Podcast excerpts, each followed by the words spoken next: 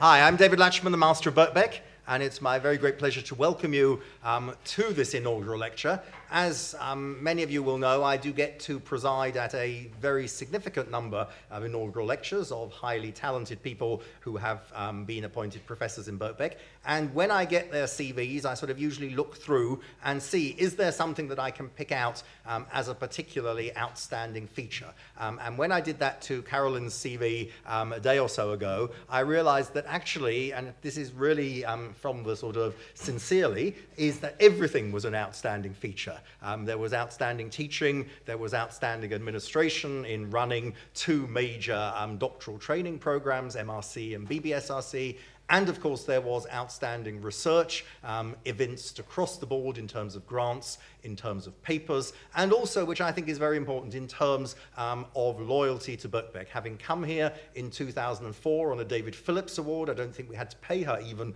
um, for the first four years, um, and after that moved on to the permanent staff. So she really is um, a Birkbeck person whose elevation to the professorship we celebrate. It's a great delight to invite her to deliver her inaugural lecture, particularly as I saw on her CV she also won the De Montfort Award for Scientific Communication. So I think we're in for a treat under the title Microtubules and Microscopes Studies of the Cytoskeleton in Health and Disease. Professor Carolyn Moores.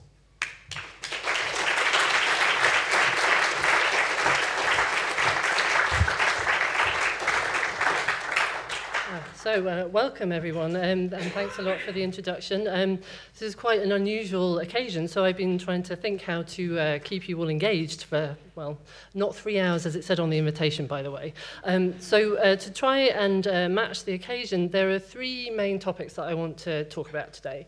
Um, the first one is a bit to just try and briefly answer this question how did I get to be here today? Um, and the second, which will be the major part of uh, what I'm going to talk about today, is our research. Um, we're interested in microtubules, so I'd like to um, tell you what they are, uh, why they're interesting, and why um, and how we go about studying them. Um, and then uh, finally, um, to say something about uh, women in science, which has uh, preoccup been preoccupying a number of us uh, over the last few months. Um, so um, in preparing for this lecture, I was uh, reminded uh, very strongly how lucky I am to be basically doing my dream job. Um, so more or less for as long as I can um, remember knowing about lab work, I wanted to be a biomedical research scientist. Um, and I had the chance to uh, test drive lab life even while I was at school. And in fact, some of my first work experience was in the labs at the former Middlesex Hospital over on the far side of Tottenham Court Road before it was pulled down and into, made into shishi restaurants. Um, so uh, the um, Moores family archives provide some evidence of this early scientific enthusiasm um, in the form of a good luck card handmade by my little sister in uh, preparation for my time in, um, in, in the lab. And um, I'm uh, happy to say that uh, in, over the summer I'm going to be able to return the favour because um, my research group will be hosting a couple of uh, sixth form uh, students from my old school in Orpington, and uh, I hope that we can also um, inspire them to, to a love of uh, lab research. Um, so after school, as you heard, I um, was able to go to uh, Oxford and to read um, biochemistry at University College um, with more lab experience nearly every summer. Um, and then I had the chance to do my PhD at the Laboratory of Molecular Biology in the lab of John Kendrick Jones.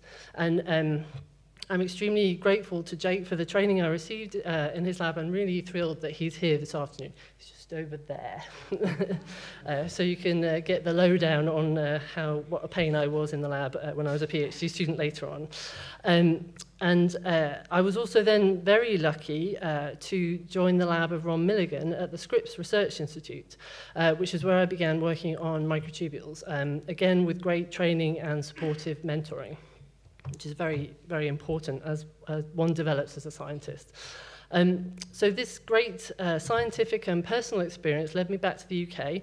Um, and in starting my independent uh, research group, I was supported, um, as David mentioned, by a fellowship from the BBSRC. And um, it was actually pretty easy to conclude that I wanted to uh, come to Birkbeck to uh, begin my, my independent research. Um, first, uh, the really great uh, structural work that Helen Saibil had been doing using cryo-EM made me convinced that I wanted to apply these methods to my own work. Um, and Helen's also in the audience. Um, and uh, second, I had uh, met Nick Keep when I was a postdoc with Jake, and it seemed like a good idea to go somewhere where I already had a friend. Um, so I would really like to thank them both for their help and support since I arrived at Birkbeck.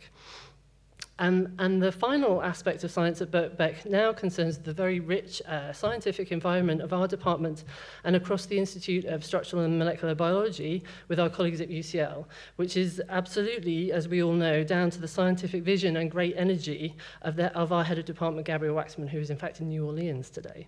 Um, so the ISMB uh, provides an essential framework for the interdisciplinary research that we all do. Um, and I'm incredibly grateful to Gabriel for this um, in my experience, um, uniquely collaborative environment. So, uh, with that uh, preamble, um, I'm going to tell you about microtubules. Um, so, we, my research team focuses on the components of the cytoskeleton called microtubules. So, what are microtubules and why are they important? Um, there are very many ways in which one can study the uh, health and disease of the human body, um, including at the level of the whole body, uh, of the organs, of the cells within the organs, or the machinery within the individual cells. Um, and this is the scale of biology at which, find my pointer, where's it gone? This is the scale of biology at which we're operating. So the body would be over here, our organs are kind of over here, here are our cells, and here are the proteins inside our cells. These are the machinery of our cells that drives all the functions that they have to perform in order for our cells, um, cells to be functional. Um, and uh, the cytoskeleton, of which, one, of which microtubules are one type, provides support and structure for our cells. And like the skeleton in our own bodies, they provide the context in which um, we operate and in which our cells operate. So microtubules themselves are around about 25 nanometers, so around about here um, in diameter, and the individual building blocks are about 5 nanometers. So we're definitely talking about nanoscale biology. Um, and uh, so, but in that context, whereabouts in the human cells would we be able to find the cytoskeleton? This is a classic uh, textbook diagram of, uh, of a human cell. Um, and happily for us, uh, the answer is that the cytoskeleton is everywhere. It's in every human cell, um, and it contributes to the functionality of all of the cells and all of the organs of our body. So this makes it very easy uh, for us to um, feel like our work has some importance, and it's also the stick with which I beat the undergraduates and convince them that they have to learn these things. Um, so, in studying, uh, studying microtubules has important implications for many aspects of human health and disease. Um, first, as depicted here, microtubules, which are shown in this image in green, so here, all over in green, um, are the major components of the machinery of the, of, the, of the machinery of cell multiplication, which ensures that in the course of normal wear and tear in our bodies, replacement cells can be accurately generated. But, um, but microtubules are also one of the uh, major components of uh, the cells in our brains and are essential for brain development and for mature brain function. Microtubules are also important for imparting um, shape and organization to the many other um, cells in our bodies with highly specialized functions, such as in our kidneys, our reproductive systems, and our inner ears. And although these um, individual cells are uh, in different organs are extremely complex and with many components, understanding how microtubules function can shed light on a wide variety of human diseases and give clues as to their treatments. Um, so, for example, um, many cancer drugs act by blocking the microtubule machinery and cell multiplication. Um, defects in brain microtubules can cause uh, diseases from epilepsy to neurodegeneration, and while um, defective, uh, defective microtubules in other tissues can, can cause a range of um, other diseases. So uh, these are all uh, compelling reasons why uh, trying to understand the fundamentals of microtubule biology um, and how these, uh, the components of the uh, cellular machinery work can shed light on different aspects of um, human health and disease. Um, so in the context of trying to understand how uh, microtubules work, um, I'd like to uh, to also emphasize that, of course, they, um, they work, the, co the context of a, of a cell is actually incredibly uh, complicated. There are very many other components, I have to confess, than the microtubules. But we would also, we would also like to understand how the microtubules work in that um, context. But um, our approach is to uh, take the machinery of the cell to pieces and uh, put, then put it back together bit by bit so we can gradually understand how all the components work together. Um, so uh, microtubules then are uh, the molecular tubes um, along which very many uh, cellular components are organized and along which they move. And there are very many uh, microtubules even within a single cell. So this, is, this could be just one microtubule. So imagine how many microtubules go in to make up this uh, complex mitotic machinery. Um, and they, as I said before, they have a diameter of about 25 nanometers. Um, and uh, to, to put our work into context, I'd now like to explain a little bit, in a little bit more detail about how microtubules um, are organized and how they're put together. Um, so the building blocks of the microtubule is, um, is, I'm going to depict like this, and for the pros in the audience, this is the alpha-beta tubulin heterodimer. Um, but in order for uh, these subunits to build microtubules, they have to be activated. Um, and in this context, again, this is, uh, this is GTP. So this is activated by, this, by cellular fuel. Once they're activated, that means that they can start to make connections with each other to gradually build up the wall of the microtubule. So they can make both longitudinal, uh, top-to-bottom connections and also side-to-side -side connections as well. So gradually they uh, come together to form the, um, the, the hollow cylindrical wall, which is the, the classical microtubule. And because the subunits always go together head to tail, that means that um, one end of the microtubule is different than the other. So um, here you can see that the, the dark green subunit is always found at one end and then the light green is always at the top. And this has certain implications for the way in which microtubules grow and um, indeed are dynamic. So the really uh, remarkable thing about microtubules is that the building process is just the start because once um, the wall of the microtubule is put together, they start to use up the fuel that allowed them to uh, build themselves in the first place. So um, what this means is that um, there starts to be part of the microtubule that's actually containing not the fuel, but the waste products of, um, of the cellular energy. As long as there's enough subunits to keep adding to the ends of the microtubules, the microtubule will continue to grow. But um, once all the fuel is used up and there's only waste products left on the microtubule wall, they basically self-destruct. Um, and it's only once the fuel is then renewed on the individual subunits that uh, the process of growth can begin again. So this makes microtubules extremely um, dynamic, and uh, this can be visualized directly by um, using a microscope. So this is one of my experiments. Um, so I hope you can see here, we've got, they're quite, uh, actually I can turn the lights down. Um, so there's three microtubules here. So this one's kind of coming in from the top, um, top right here, and this one is kind of steadily growing up in this direction as is this one. And so basically, this, the purpose of this experiment is to say at a particular level of uh, subunits or building blocks of this microtubule, how quickly do these microtubules grow? And then, after a certain amount of time, after they've used up all the fuel, how quickly do they shrink? So I think this one is probably in the process of shrinking. It was going up there and now it's coming back down again. So this is a, a sort of a direct demonstration of the dynamics um, that is absolutely essential for the function of, uh, of microtubules in the cell. Um, so, um, so uh, basically, um, what must what goes up must come down again. Um, and um, so the, this happens, uh, this can happen within the context of the cell, um, but um, the, a key role of uh, controlling microtubule dynamics in the cell, which allows the microtubule cytoskeleton to morph from this configuration to this configuration, so it's a completely, complete rearrangement according to what the cell needs to do, um, requires very precise control, um, not only from uh, the microtubules themselves, but from the um, components of the cellular machinery that, that control and regulate them. Um, and this is, this is essentially what our group is very interested in. How is it that individual components of the cellular machinery control this very um, dynamic um, skeleton? So um, this video here shows you very nicely um, how microtubules are um, uh, essentially involved in, uh, in cell multiplication. So what you can see here is that um, these cells, if you notice the way the clock goes, so it's, the, um, it's over quite a long uh, period of the experiment, but every now and then these cells get to the point where they've got uh, two copies of their DNA, and they, which is shown in red, and they suddenly um, uh, split up with the help of the microtubules, which are shown in green.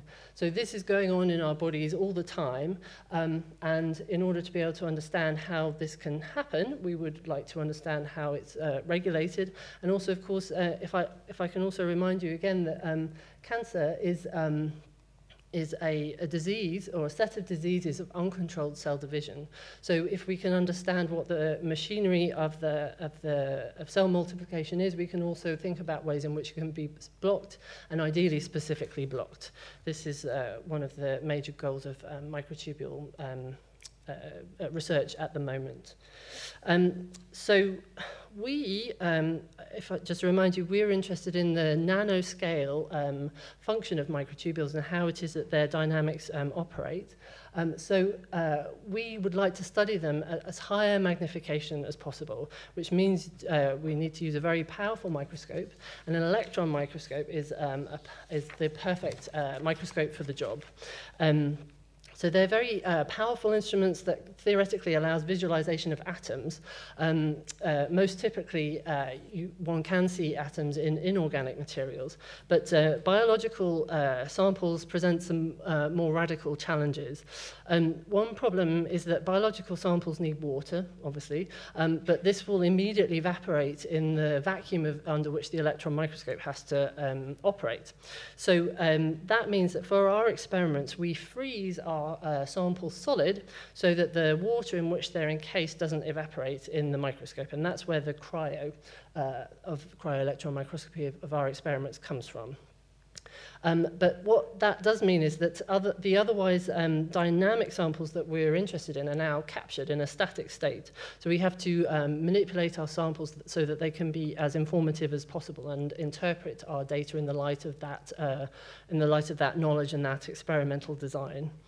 Um, then the other problem is that um, uh, the biological samples, microtubules, and any other biological sample is very sensitive to um, the beam of the electrons that we're using to take our picture. So in the most extreme case, it can be that you can, um, once you've taken one picture, your, um, your um, sample is more or less evaporated um, due to the power of the illumination. So our samples are very... Are very fragile and we have to um, compensate for that by using a very weak um, illumination in our microscope, which means that um, our samples are typically quite hard to see. Um, so there are, um, and it's also the case that because they're very fragile and no matter how hard we try to take care of this, our samples also move around. Um, so you might actually think that it's a bit crazy to even begin to do these kinds of experiments, but um, in fact it's very successful and uh, there are, um, there's a very uh, great and emerging field of scientists who are undertaking these sorts of experiments and the challenges are, are very great.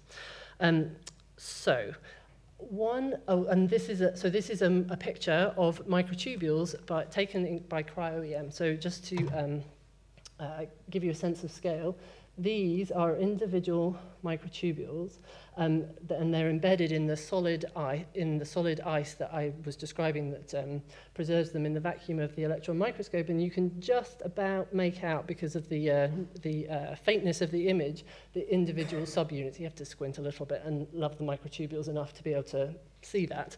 Um, but uh, through the um, through the computational analysis that we do with our um, with our um, with our images, we can start to extract more and more information um, from them.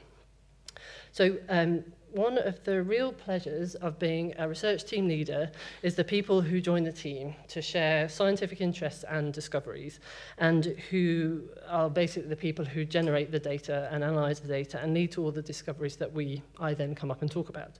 Um, so I've had a lot of really wonderful people in my group who have made um, important and interesting contributions to our research progress and who have taught me a lot about being a scientist and a boss.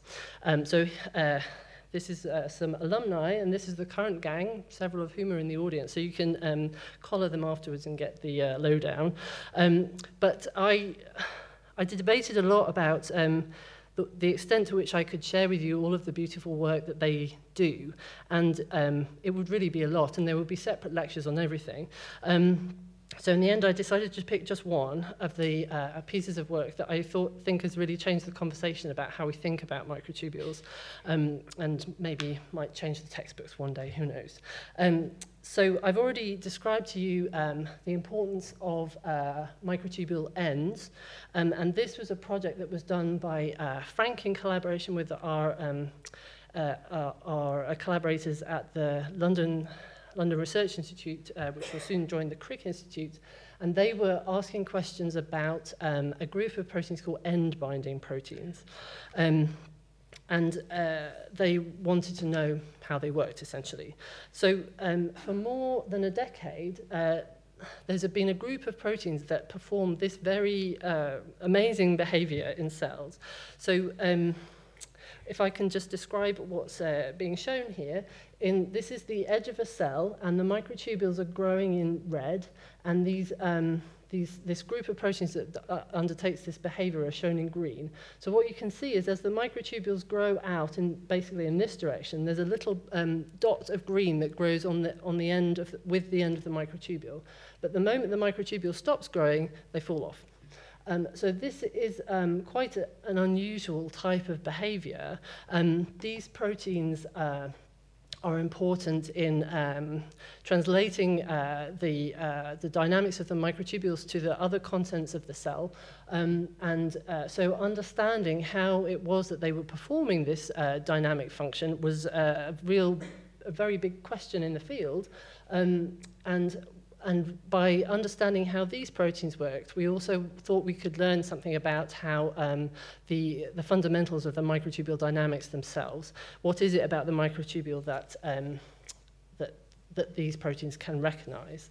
Um, so, um, but in actual fact, dissecting that behavior was pretty hard in the context of the cell because, I, as I mentioned, there's hundreds, if not thousands, of proteins in the cellular soup that's surrounding these microtubules. So how do you figure out who's doing what and what's important. So a really uh, major advance was made when our collaborators, Thomas, um, was able to reproduce this behavior essentially in a test tube, just with a very small number of components. So here you can see his experiment. So you've basically got the same situation again, except all you've got, all, you know, all you've got here is the microtubules and the, and the subunits from which they're going to be built the GTP fuel that's going to allow them to grow and subsequently cause them to shrink, and then this family of uh, particular factors within the cell called EBs, end-binding proteins, that specifically uh, recognize only the growing ends of microtubules.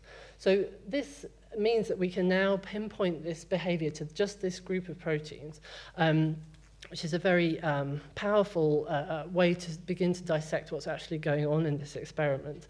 Um, so obviously uh, we, uh, we together with Thomas immediately thought that um, studying these proteins on the microtubules by cryo-EM would be a great way to try and address this. But the problem is that, of course, we're looking at something very dynamic. And um, as I mentioned, the cryo-EM experiments mean that you ca can only capture snapshots. And you'd really like to have a, a collection of microtubules that are basically the same, which would be very hard in this situation.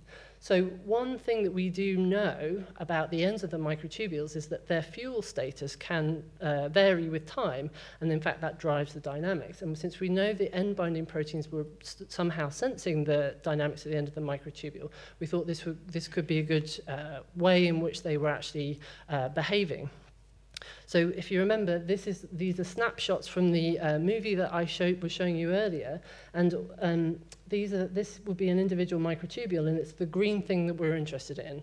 And you can see that it changes a lot over time. And again, this, this dynamic type of uh, sample is not so good for the kinds of experiments the, that we want to do.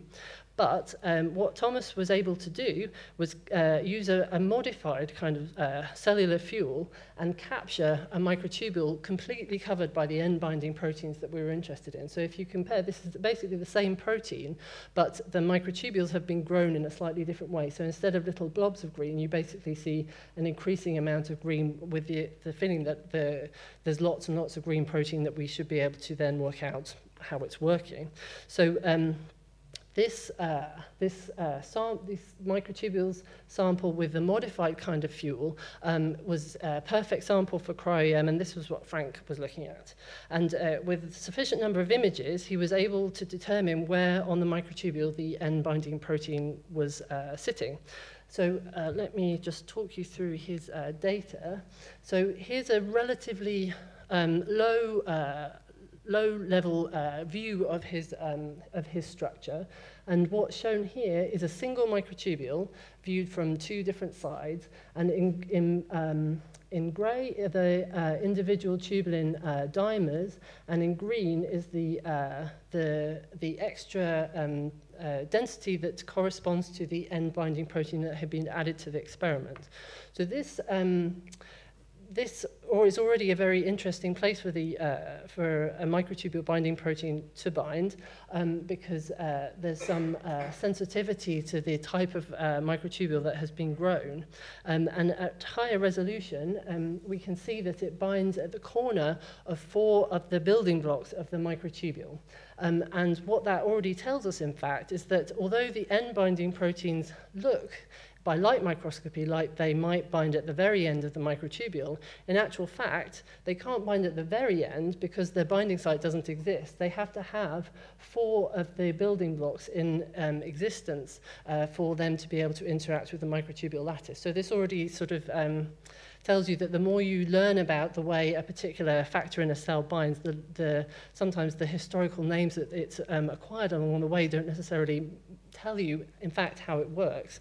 Um, but what was also uh, very exciting about this binding site was how close it was sitting to the uh, essentially the engine of the microtubule. So this is um, this is the schematic of um, of where the uh, end-binding protein was binding, and this is another view through a slice through the microtubule. And so you can see here, this is the green density that corresponds to the end-binding protein, and here is basically the engine of the microtubule. And um, the end-binding protein sits immediately next door to it, so it's in a perfect place for it to be able to sense the fuel status of the microtubule. And in fact, that tells us a bit how, um, how the microtubule uses it, its fuel as well. So in, in, in finding out how the end-binding proteins work, We've also um, learned a little bit about how uh, the microtubules um, uh, exhibit their, um, their own dynamics. So this was, um, this was already a very satisfying um, result, um, but, uh, and um, allowed us to uh, conclude a number of things about what the role of end-binding proteins might be, for example, in the context of, um, of, the, of the cell multiplication um, machinery. So we know that end-binding proteins are important in guiding dynamic microtubules to find chromosomes during cell division, so we can now have a bit more of an idea of how that might work. Um, and we also, uh, this result also allows us to build on the fact that we know that um, end-binding proteins bring very many other cellular factors from the um, multiplication machinery to the growing ends of microtubules. So looking ahead, we would like to understand how those, um, those interaction partners are brought uh, to the dynamic microtubules and um, how they, we look forward to learning how um, how they modify that uh, behavior because there's certainly some evidence that that's what they do. Um, so so as I said, the, we were pretty pleased with this structure. We thought it told us a lot. Um, and uh, uh, yes, we, um, we, um, yeah, we learned a lot from, from looking at it. But um, it didn't provide us with quite as much information as we might have liked. Um, and so, for example, you can see this is a, a close-up of just the end-binding protein itself. So you can see that you can you can see the sort of general outline of the individual um, components of the microtubule, but you remember I said that the electron, in the electron microscope can, in principle, you can see atoms, and there's definitely no hint of atoms in this, uh, in this um, result. Um, and this is, a, to some extent, arises from the inherent challenges of cryo-EM that I was um, describing earlier. Um, so some aspects of our experimental system, so for example, that the samples are frozen and the samples are fragile, those can't really be changed. But there are some uh, experimental modifications that can um, help us to get better in terms of um, the types of information that we collect in our experiments. Um, and it's these, uh, this, uh, this modification in the way in which we take our images, which is leading to what's being called a resolution revolution um, in cryo-EM. Um, and I'd like to explain just a little bit about why that's very exciting. Um, and it's come about because of the availability um, of uh, highly improved imaging devices. They're called direct electron detectors. Um, we're very lucky to have several here. Um, and so we know firsthand that how important they can be for uh, really enhancing the quality of the images that we uh, can take. So as I mentioned before, and as I showed you in that image, the, the cryo-EM pictures that we take are inherently um, low in contrast. Um, and uh, what these uh, new uh, detectors allow us to do is um, collect better quality data about otherwise very noisy um, images. And the second exciting thing about the detectors is that the rate at which the images are collected means that you, instead of collecting snapshots of rather blurry, uh, moving samples, we can collect movies in which the uh, individual frames can then be realigned so that the movement of the sample is effectively corrected. Um, so altogether, this has a has led to a really dramatic improvement in the information that we can gather from these experiments. Um, so that's all well and good if you're an EM geek, but so what? Um, what do we mean when we talk about resolution? So here is a slice uh, through a part of the wall of the microtubule at relatively low resolution. So you can see the basic shape, you have a sense of the subunits, um, but you don't get very much more information than that. This might be enough for your um, experiment, in fact, but if you're interested in more detail, the fundamentals of the machinery, you want more information. So this is the same view of the, of the wall of the microtubule, but at so-called higher resolution. So you start to see a little bit of the bumps and the contours of the uh, individual components of the building blocks. And this starts to provide much more information about the things that might, for example, be uh, changing during microtubule dynamics. Finally, if you're at super high resolution, you can start to see the individual atoms. And the, reasons why, the reason why seeing individual atoms in proteins can be very important is that we can then start to think about how drugs interact with them. And um, for a long time, uh, cryo-EM was not the method of choice for looking at drugs and their interacting partners. But now it really seriously is. And so um, this is a hugely exciting time to be an electron microscopist um, with the dramatic uh, improvement in the overall quality of the images that we collect. Um, we can take the individual components of our cell division machinery and start to put them back together again to understand how together they work to um, ensure accurate sharing of chromosomes uh, between the cells of our body, for example. Um, and this will also allow us to build up a picture of how the engine can malfunction in disease and how such malfunctions can be fixed.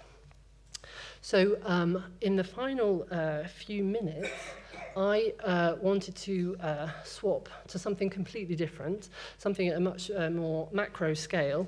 Um, so um, I'm a woman in science, and um, the representation and uh, promotion of women in science at Birkbeck has been an increasing focus of uh, me and a number of my colleagues. Um, I'm incredibly grateful to my parents for only ever being encouraging of my pursuit of a career in science. And this was true um, when I was a PhD student and a postdoc. But beyond the training phases of my career, a general sense of something more complicated began to emerge. Um, so it's, it's a potentially divisive topic. You know, um, women can have it all. Women can't have it all. Women can't do science. Women can do science. And anyway, it's the 21st century, so why are we even talking about this? And this is actually a good question. Um, we are definitely still talking about it, but why? Um, so across the UK in biological sciences, women make up around 60% of the undergraduate population, 65% of the postgraduate population, but only around 40% of the academics overall and just 25% of the professors. Having said that, I should also say the Department of Biological Sciences at Birkbeck is very unusual in that context because we're lucky, for example, that the majority of professors are women. So this is something quite um, unique to experience in the sector. Um, nevertheless, um, underrepresentation of women and minorities in general um, persists in leadership positions across society. But um, society has changed a lot in the last few decades, and the importance of equality is increasingly part of the conversation. So, um, for example, um, there's, uh, there's evidence that in Fortune 500 companies with more female directors, that those companies outperform those with fewer, implying some, I suppose, some kind of financial incentive for addressing the inequality. Um, the, the, uh, the so-called leaky pipeline also, one could argue, represents a loss of a talent and of investment in training in those um, women. And it has also been said that uh, both men and women benefit from good practice, for example, in recruitment and retention, but women are adversely affected in bad practice more than men. So with an increasing awareness and discussion, um, perhaps change will come. Um, and in fact, there are numerous studies that address this question, but I wanted to share some data from a study cited by the European Molecular Biology Organization. So um, this is the study. This is a bit of a mouthful. Um, but basically what the authors did was take real data about academic staff in a research university at the US, in the US. And they also um, took the rates at which the staff, um, which the men and women in, on the academic staff arrive and leave for various reasons. Um, and, and they asked, um, what happens if these trends continue, or if we were to modify these rates of arrival departure, what happens?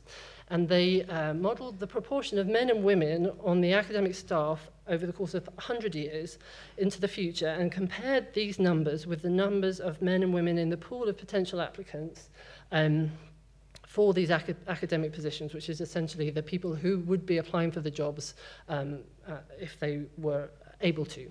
So this is actually a bit uh, complicated, but since this is my inaugural, and uh, David told me I could say what I wanted, um, maybe I can boil it. maybe I can boil it down to this. So with these data and with this model, with all the caveats that are included. Um, my question is, uh, can I expect gender equality before I retire? Um, so let's say that's uh, 25 years. So um, I'm not going to go through all the data, but I've highlighted here what happens in the approach um, if the hope for the best approach is taken and the rates of recruitment, retention and attrition stay the same. And the answer is that even after 100 years, equality is never reached nor is the percentage of women in the pool of job applicants ever reached, essentially because the rates of attrition for women are too high. But, for example, um, if all the rates of recruitment and retention are, and attrition are equal for both genders, then um, then uh, um, equality is reached after 60 years, and it takes only 20 years for the proportion of gender on the faculty to equal the proportions in the pool of applicants. So this study absolutely doesn't talk about how one would achieve that, and this is, a, this is an incredibly complicated question, but it does say that change can happen. And um, by the way, I just wanted to point out that this top line here is what happens in the model if only women are recruited. And this, um, um, and uh, the authors are very quick to point out that this would probably be uh, neither desirable nor, nor legal, um, but it sort of addresses the point that, um, the, or the idea that it, uh, action by large organisations will only ever be glacially slow. Um, but in actual fact, if you only appoint women, you get to the pool um, after less than 10 years and you get to equality soon after that. So um, with this... Uh, with this idea in hand um, and lots of motivation for lots of other different reasons. Um, uh, in Birkbeck as a whole and the individual science departments have been uh, participating in the National um, Athena Swan scheme, which aims to form formalise the recognition of advancement of gender equality with the goal of uh, representation, progression and success for all. So in the department we've been gra grappling with this in this quite gnarly problem in a variety of different ways, um, but focusing, for example, on recruitment of academic staff, uh, career development of our postdocs, and improving communication within departments. So um, we keep our fingers crossed that we're going to we're going in the right direction. But um, I would uh, like to salute everyone who's been involved in this challenging and important work because really it's very hard and as you can probably tell it's pretty different from studying microtubules by cryo-EM so it uh, presents some challenges. Um, so that was where I was going to leave it in fact. Um, I've sort of uh, told you some things about me I guess and uh, some uh, things about why I'm why I love science and I'm very happy to be here telling you about it. Um, and uh, yeah that's about it. But I have to um, also again re-acknowledge the, the members of my group who really uh, it's just a it's really great group at the moment i'm very excited about all the work that we're doing and so thank you very much to them um, our collaborators are incredibly important um, in uh, building out the stories that we um, we make from our cryo-EM data and putting it in a larger context. And I must also uh, very much um, acknowledge the funders of my work, um, which means that we can do this uh, this these studies. And um, thank you very much for your attention.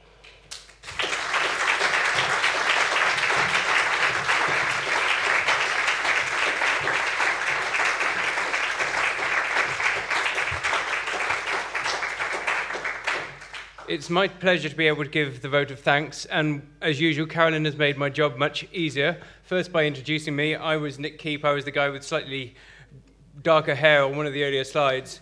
I've known Carolyn for a very long time. As she said, I came as a postdoc to Jake Kendrick Jones' lab at the MRC shortly after she started her PhD, and uh, we had a great couple of years while I was there doing some really interesting science and having, having a, a really good time. That was probably the most enjoyable part of my, my scientific career.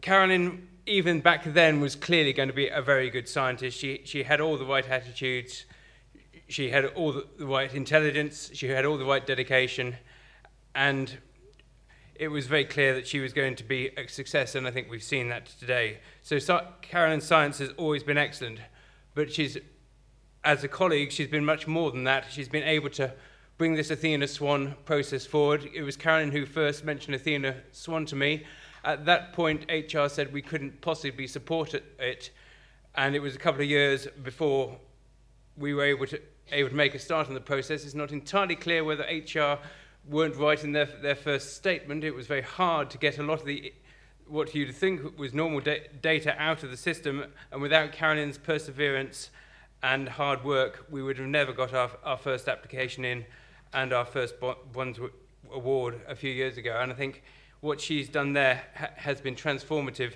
to the way we've thought about women in, science at Birkbeck. So, Carolyn's not just a great scientist, she's a great colleague, she's a great administrator, and the only thing that's holding you back from the drink is a final round of applause to thank her for all her, all her hard work and wish her success in the future.